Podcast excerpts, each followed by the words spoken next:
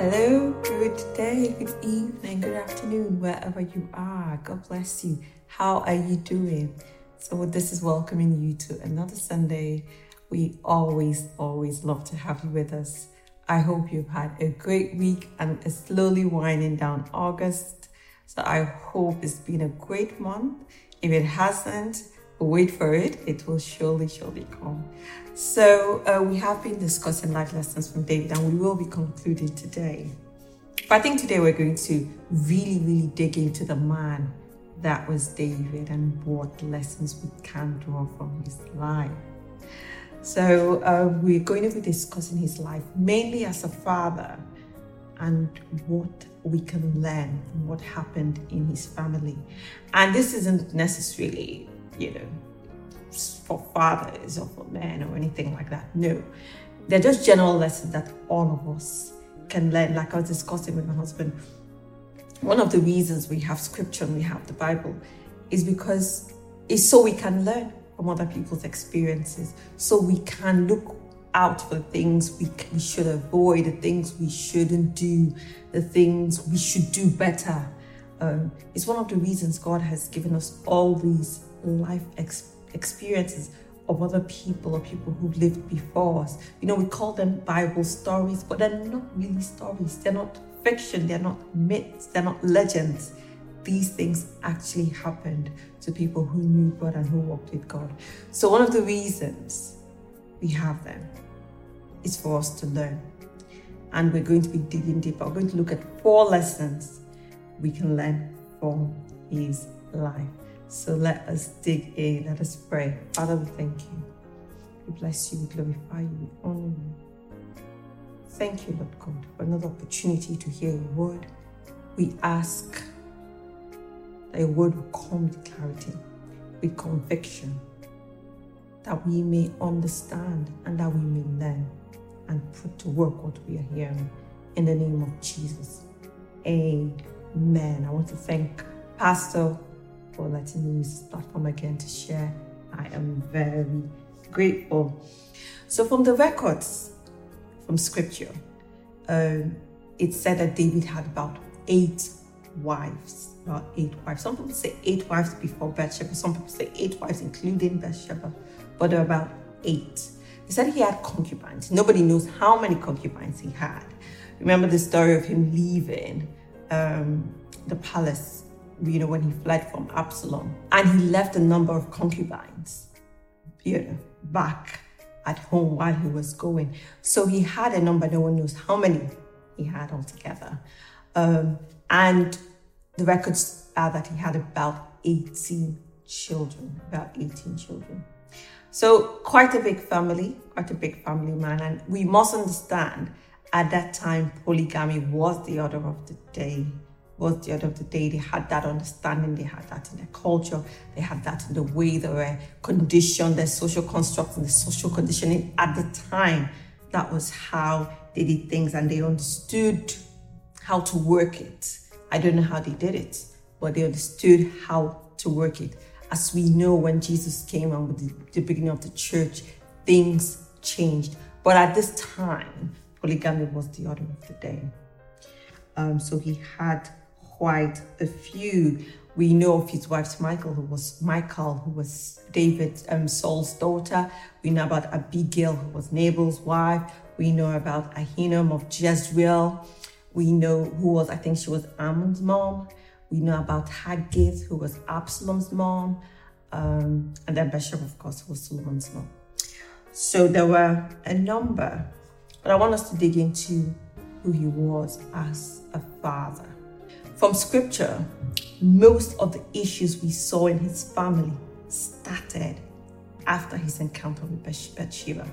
That was when the issues started. And we're going to go to that, you know, later on, but that's that's not where we're going to start. They're going to start with the story of Amnon. So Amnon was um, one of the king's sons. Um, he was one of the older king's sons. Um, who who had a lot of influence. And for some reason, he got infatuated um, with his sister. And the Bible says he got so infatuated with her that he became unwell, you know, which is, you know, puzzling to say the least. You know, he became unwell, and, you know, he, one of his cousins, unfortunately a bad cousin, came to see him and gave him some bad advice. He said, when your dad comes to see you, just tell him to send your sister to make you some food so that you can eat off her hand and make you feel better. And let's just read from Second Samuel chapter thirteen. We're just going to read two verses. We're going to read a lot of scripture, but I'm going to, I mean, I'm going to be choosing a few key verses. And then I would, as much as I can, tell you the rest of the story. So Amnon lay down and pretended to be ill. He actually pretended to be ill. When the king came to see him, Amnon said to him, I would like my sister Tamar to come and make some special bread in my sight that I may eat from her hand. David sent word to Tamar at the palace, go to the house of your brother Amnon and prepare some food for him. You know, they're just two verses, but there is a lot in here.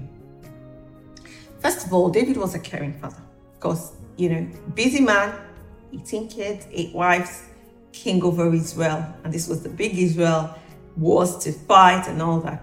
But one of his kids, he had, who was pretending to be ill, was unwell, and he went to see him. He went to see him. He showed concern. It's a shame that, you know, in this day and age, there are actually parents who don't show concern for their kids, even when they're adults. This was an adult child, you know.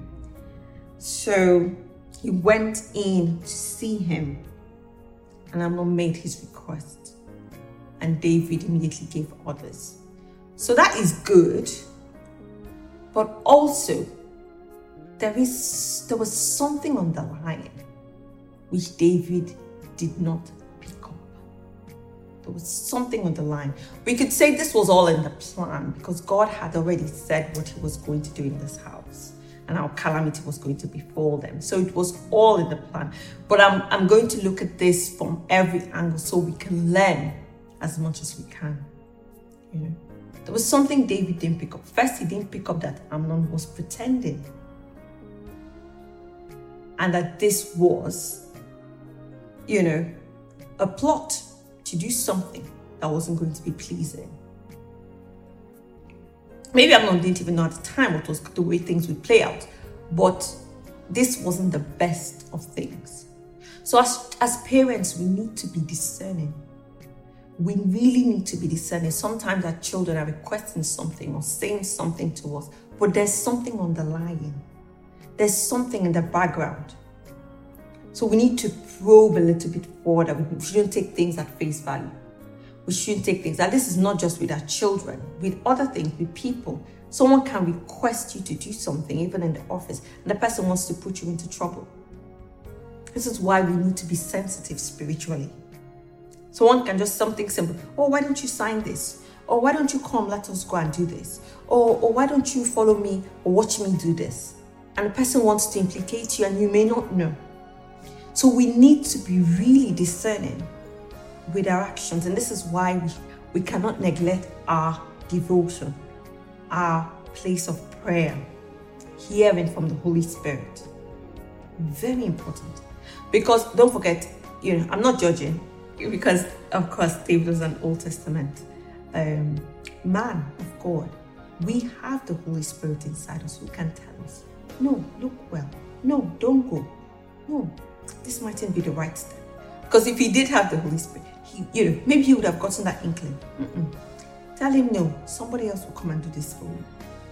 You know, look into it a bit further. Or say, okay, maybe she should go with somebody else. Something like that.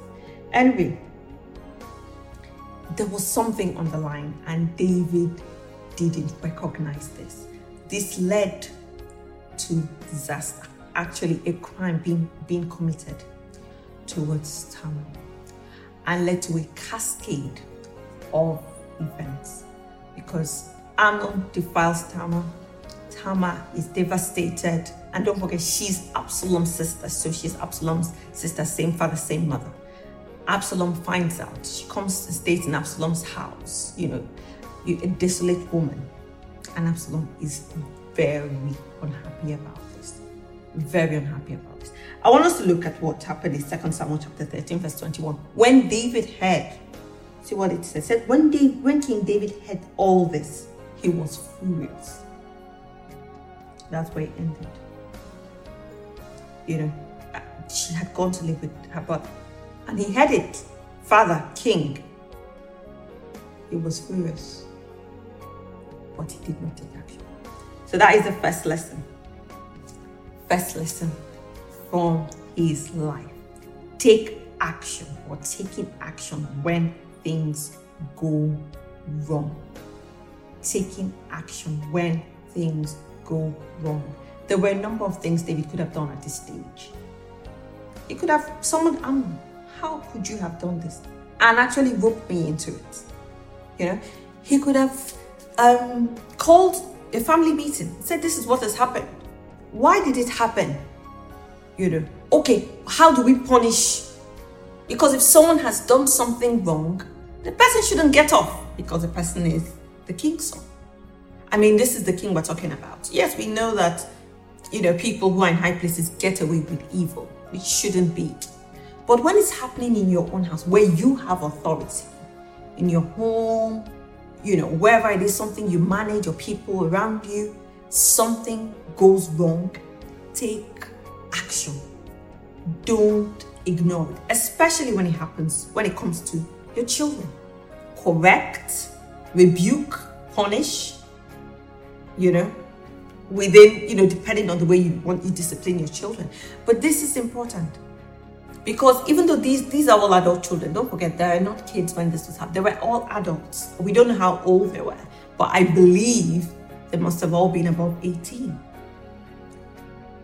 He should have, there were a number of things he could have done to right this and prevent what was going to happen. But because he failed to take action, this cascaded into even more calamity. So Absalom, you know, was very upset about what happened and hid it in his heart, especially because David didn't take any action. And he plotted and he killed Amnon, his brother. In fact, the day he he killed Amnon, somebody came, you know, a rumor came and, and you know, reached David that all Absalom killed all the king's sons. All the king's sons were dead. And David tore his clothes and wept. Absalom fled. But finally they told him, no, no, no, no, no, no. Only Amnon is killed. Absalom um, killed him. The other kids are okay. And, you know, it, it was said that David banished him. He didn't really banish him. Absalom fled, but Absalom knew he couldn't come back because of what he did. And it took some time. After, we don't know how long, because of time. And um, David, the Bible says he became consoled after Amnon died. So you know how things are, they're hot and then they begin to resolve themselves. And uh, David now began to long for Absalom to come back because he really, really loved him. He was a special child to him. But what I want us to see from this, which leads me to the second, the second point in this, or the second lesson I want us to learn from David, the family man, is alienation. You know, no matter what happens, alienation and distance destroys relationships. Doesn't do any good to relationships. And we see this happen all the time. You know, we're angry with our brother and then we don't talk to them for one year, two years, or three years. You're angry with your son. And this happens a lot between fathers and sons. Your son does something to you, or you feel disrespected or whatever, and you just create that distance and don't talk to him and stay away from him. It's it's a it's a relationship destroyer. Worse still, it happens in a marriage where a man and his wife, there are issues, and then you just create distance and alienate the other person, isolate the other person. It doesn't do any good. And I dare say this was when Absalom's issues started. You know, when I mean his issues, his issues where it came to overthrowing his father. Because already from from the, the things he had done by killing his own brother, there was already a problem. which, as I said, David should have addressed when it happened. You know, you don't address issues by distance. You know, we've been having a marriage college and talking a lot about communication and things like that. No, and we talked about conflict management, conflict um, resolution a few uh, weeks ago. And no problem gets solved by distance, by ignoring people, by stonewalling, by sending someone away, by disowning someone. It doesn't solve any problem. It might make you feel good in the meantime. It might make you feel, you know, feel like, oh, you took the more high ground, or make you feel good in yourself, or I'm not budging, you know, you can't mess with me. But the truth is, it doesn't solve any problems. It doesn't do anything for your relationship. It doesn't do anything for your family, because it just causes more tension. The nation is, it, it doesn't work, but we keep using it as if it works. We keep using it as if it works. So, because David really wanted Absalom back, you know, he didn't show it. Joab, Joab had a little plot and, you know, manipulated a few things for David to bring him back. David finally brought him back and said, yes, he can come back. But still didn't see him for two years. Still didn't see him. Second Samuel chapter fourteen, verse twenty-eight says, Absalom lived two years in Jerusalem without seeing the king's face. Without seeing the king's face. So still did not restore relationship. So when there is a problem within the family, make sure that the relationship is restored. And this is not just family, family, also family of God, spiritual family. There is an issue. Make sure that relationship is restored. Just creating distance and throwing people away will not, it won't, it won't help you, it won't help that person. So make sure that the relationship is restored. And I and, and it is because of this, or my, that is this is my own opinion. You know, there's a way you would isolate someone for so long. You know, first the person would feel remorseful and want to beg you and beg you and beg you. And you keep saying no, no, no, no. They're asking you for forgiveness, forgive me, forgive me. And you keep saying no. At a point, that person will stop asking you, will stop begging you, and may become rebellious towards you inside. You know, which is something else we should learn, you know, when dealing with our children. They ask for forgiveness, show they've changed, you know, don't keep pushing them away, pushing them away, pushing them away. You would end up enabling them. You end up enabling them to culture a seed of rebellion. And this is what happened to Absalom. So in chapter fifteen, this is when he was already, he was in Jerusalem. So in chapter fifteen, all of a sudden, he started thinking, what can I do? In the course of time, Absalom provided himself with a chariot and horses and with fifty men to run ahead of him. Absalom behaved in this way toward all the Israelites who came to the king asking for justice. And so he stole the hearts of the people of Israel. So one of the interesting things, he, he was a very, very, very smart man, I have to say. He looked for an issue, he looked for a gap, what they call a gap in the market. He looked for a gap in the market. He saw that maybe, you know, maybe at that time the king was really, really busy or out to war or didn't have a lot of people who were, you know, representing him to solve the people's problems. You know, when you're a leader, you really, really have to be in touch. You always have to be listening. What do they want? What do they want? It's, it's not very easy to be a leader. What do they want? What can we do? What can we do? You have to always be thinking of the, you know, that sort of thing. And if you remove your eyes from it, you know, so that's when your position can easily come in and win the hearts of the people. So this was what happened. There was a gap in the market. So he positioned himself to fill that gap. And he actually succeeded. He actually succeeded. So he did it for four years. Four years. This was a patient man, a man with a plan. He did it for four years. Four years. And this also goes to show there wasn't that communication. This is, this is why relationship is so important. You know, the people who hurt us the most are the people who are closest to us, or the people who can have the ability to hurt us the most. So we have to make sure that we are maintaining the right relationships, especially within our homes. Within our homes, the right relationship. Check in. Check in everyone's heart, that everyone is okay. Everyone is, you know, if, there's, if there are things, you sort it out and make sure that the love unit is tight. Is tight because the enemy, more than ever, always wants to come to divide and conquer, to divide, to divide and rule. And when he comes, just one person and everything can just fall apart. So he did this for four years. For four years. Absalom said to the king, this is, he now came to the king and said, let me go to Hebron and fulfill a vow. And even to see the king, because he finally got to see the king after those two initial two years. You know, even to see him, he had to, you know, cause trouble. He had to go and burn up. Even Joab had to come to him. Like, why did you do that? They've been asking you to come and you didn't want to come. And that was how he was able to go and see the king. So at the end of four years, Absalom said to the king, let me go to Hebron and fulfill a vow I made to the Lord. While your servant was living in Geshur in Aram, I made this vow. If the Lord takes me back to Jerusalem, I would worship the Lord in Hebron. And the king said to him, go in peace. And he went to Hebron.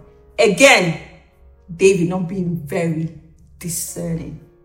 Not being very discerning. As I said, this was in the Old Covenant. This was an Old Testament king.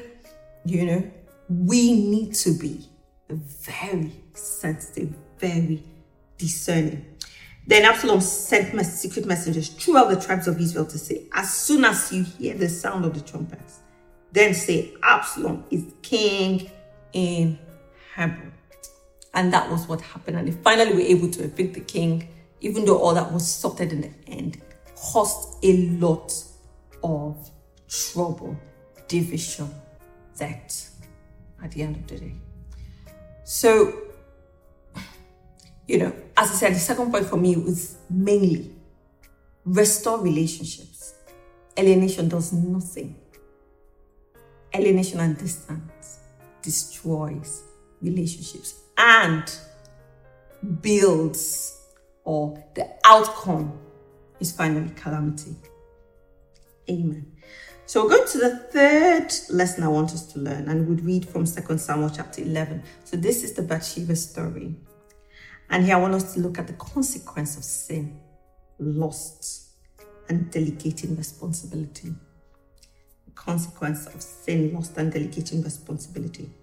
So Second Samuel chapter eleven verse one.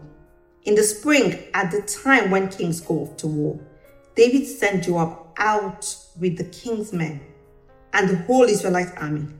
They destroyed the Ammonites and besieged Rabbah, but David remained in Jerusalem.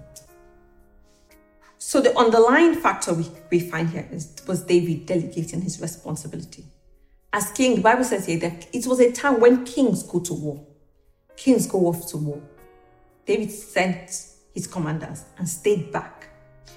So sometimes we're in the wrong place at the wrong time. And this can be a problem. We're in the wrong place. We're in the wrong city. We're in the wrong job. We're in the wrong relationship. Or just simply at a wrong time. At the time when kings should be at war. At the time when kings should be at war. The Bible says that there is a time for everything. There is a time when you should be somewhere. There's a time to be young. There's a time to be old. There's a time to go to work. There's a time to come back. There's a time to sleep. There's a time to be awake. There is a time for everything. And it's so important that we utilize our time well. Time is one of those resources that we can't call back. We can't get back.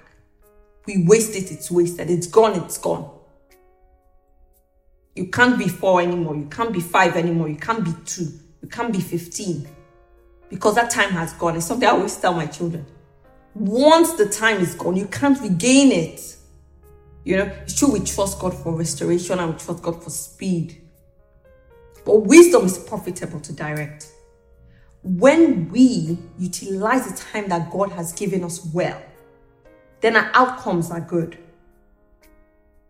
So this was the underlying factor here. he was in the wrong place, or maybe even in the right place, but at the wrong time. Amen.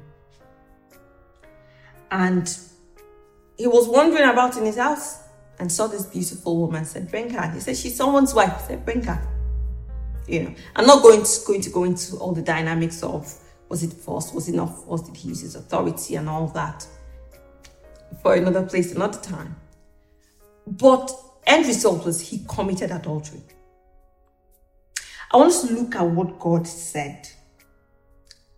You know, because God was really, really hurt by this. I want us to look at what God said through Nathan the prophet, because he sent Nathan and told Nathan, come and tell him. You know, Nathan's so wise, you know, broke it down to him in a way he could understand, told him a story. And he was angry. That man should die. And he should pay back four times. You know, so fast. And he said, this is the law. Adultery. You know, a man who does this sort of thing, takes away something from somebody else that doesn't belong to him, even though he has, he should die. And Nathan said, you are that man. You are that man. Second Samuel chapter twelve verse eight, it says, I gave you your master's house and your master's wives into your arms. I gave you all Israel and Judah. And if this had been too little, I would have given you even more. Why did you despise the word of the Lord by doing what is evil in his eyes? You struck down Uriah the Hittite with the sword and took his wife to be your own. You killed him with the sword of the Ammonites. Now, therefore, the sword will never depart from your house, because you despised me and took the wife of Uriah the Hittite to be your own. God said, you despised me. Because after Uriah the Hittite died, you know, you know, even that action he took, God, God wasn't pleased with it. He took her to become his own wife. God wasn't pleased at all. God wasn't pleased. God said, if, if it was small, if everything I gave you was small, I could have given you more. You see, greed is a terrible thing. Lust and greed. It's, it's, it's really bad. You know, it's like a child who, who you give food from a pot. Say you cooked a big pot of jollof rice and it's so tasty. And you give a child, you fill his plate with food. And you go upstairs. And that child finished eating that one and goes and takes more from the pot without taking you, without asking you. Goes and takes more from the pot and eats more, wishes the plate. Who touched this rice? I don't know. It's not me. If you had asked me, I could have given you more.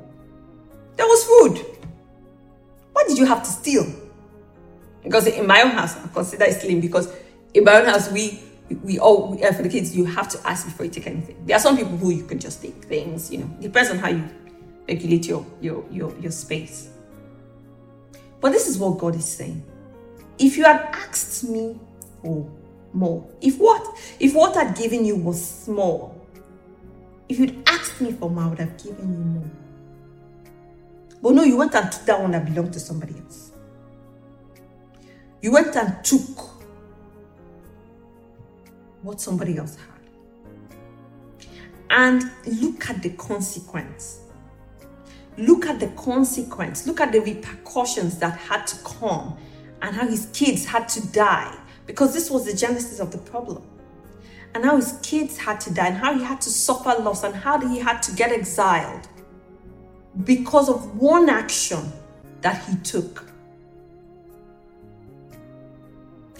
It's for us to really, really judge ourselves. We shouldn't judge others, we should judge ourselves. We should ask ourselves deep questions. You know, the thing, that thing that we are lusting after, that we are craving, that little sin, you know, the Bible calls it, you know, small foxes. Those little sins, are they worth it?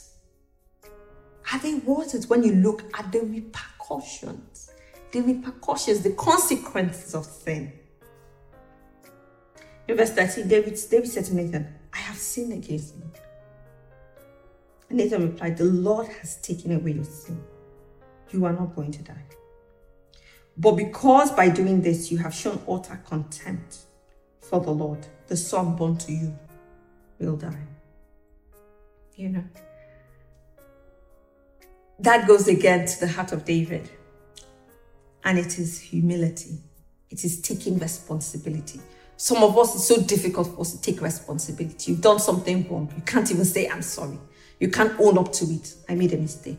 Oh, I should have had better judgment. Oh, I should have done it in this other way. We stand on what we, yeah, I didn't. It, I thought it was like this. No, no, no, I didn't. You know, we stand on it. We stand on it. So, responsibility. And you go to Psalm fifty-one, you see how broken he was after that.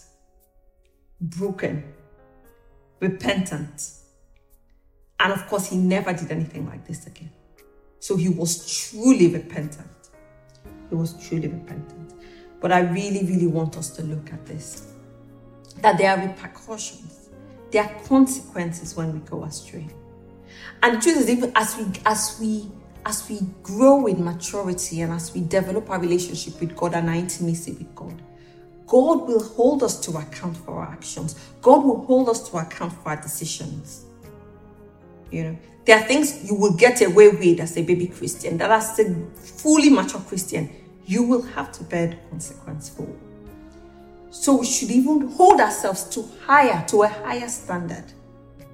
You know, the more mature we become, the more we know God, the more we should fear Him, the more we should hold ourselves to a higher standard. Amen. So finally, we're going to be looking at something positive. And I want us to look at Solomon. Because I believe that David, after everything he had been through, he truly fathered Solomon. He truly fathered Solomon. You know, and the last one, you know, uh, uh, the last lesson I want us to look at is intentional positive action produces the right outcome. Intentional positive action, and we can see it from the life of Solomon. You know, he was a child that God really, really loved, but David played a huge role in preparing him to be king and in laying out, you know, the groundwork for him to do well. Let's look at Proverbs chapter four, verse three and seven. And Proverbs, as we know, are called the Proverbs of Solomon, the son of David. And verse three of, of Proverbs chapter four, it says, For I too was a son to my father, still tender and cherished by my mother. Then he taught me, and he said to me, Take hold of my words with all your heart. Keep my commands, and you will live. You know, you know, and, and I heard this, you know, a few weeks ago. Many of us think that Solomon's request just came out of the blue. It, he just came before God that day and he, you know, just dropped into his head like a coin. Oh, I should just ask for wisdom. No, he was tutored. He knew it was what was important. He knew exactly what to ask for. He knew exactly. He was ready. So when God appeared to him that day and said, What do you want? He knew what to ask for. Because David had told him what was important. David had told him what he needed to succeed in life. David had told him. And let's look at the charge David gave him in First Kings chapter two. When the time drew near, from verse one, when the time drew near for David to die, he gave a charge to Solomon his son. I am about to go the way of all the earth, he said. So be strong, act like a man, and observe what the Lord your God requires. Walk in obedience to him and keep his decrees and commands, his laws and regulations as written in the law of Moses. Do this so that you may prosper in all you do and wherever you go. So he communicated to Solomon his heart, and he communicated to Solomon the promise that God made him. And he became, you know, the protector of that promise, not just the possessor of it, but he also became responsible to hand it over. You know, what he finally did, you know, is his, what his son made his decision, which caused the kingdom to break, But God still honored his word because of this promise he made to David. But he made Solomon the custodian of this promise. He told him what God had promised him. He gave him a charge and told him, see, obey God's word. This is where success is. This is where prosperity is. Obey God's word as is written out. out. Walk in his ways. So I believe that with Solomon, David had come to a place where he knew, I cannot make a mistake with this child. I need to intentionally do the right thing where it comes to him. And he made sure that Solomon was ready and able to succeed. He set him up to succeed. And this is what we need to do as parents. To set up our children and those coming after us, or those who we mentor, or those who are learning from us. We should set them up to succeed. As we get older, we should begin to communicate God's heart. Then we should co- begin to communicate God's promises concerning them. There are things that God has told you concerning your children. There are things that God has told you concerning yourself. You begin to communicate them. Don't wait. Begin to tell them. Begin to tell them. And these will become the guiding principles for their lives. But most importantly is the lesson that intentional positive action. So you need to be intentional about, you need to think about, what do I need to get to, to get from A to B? I need to travel to the next town, Liverpool. What do I need to get there? I need to get up, I need to dress up, I need to enter my car, I need to drive. I need to make sure that there's fuel in the car that can take me there. I need to know where I'm going to when I get there. Intentional positive action. So that is where the outcomes are. And this was the difference between Solomon and all the other sons of David. Because even when it was time for Solomon to be king, Adonijah came up with his own issues. But what happened? The truth finally prevailed. Amen. So I think this, these, I mean, these four things we've just learned from the life of David. And it caught, as I said, it's not just for family, it's for our lives. We don't need to make the same mistakes other people have made. We can learn from them and build. We can learn from them and build. So what have we learned? What have we learned? What have we learned? Number one, I'm just going to go over them again. Take action when things go wrong. Don't ignore it. Don't sweep it under the carpet. Don't forget it. Don't wave it off. Take action. Because when you take action, you prevent other things from happening. You prevent it from happening again. You correct things. You correct people. Two, alienation, distance, destroys relationships. Stonewalling, isolating people, destroys relationships, does not do good. And you run the risk of enabling the seed of rebellion to rise. Very, very important. Number three, the consequence of sin, of greed, of lust. And delegating responsibility. And finally, that positive, intentional positive action produces good outcomes. God bless you. Let us pray.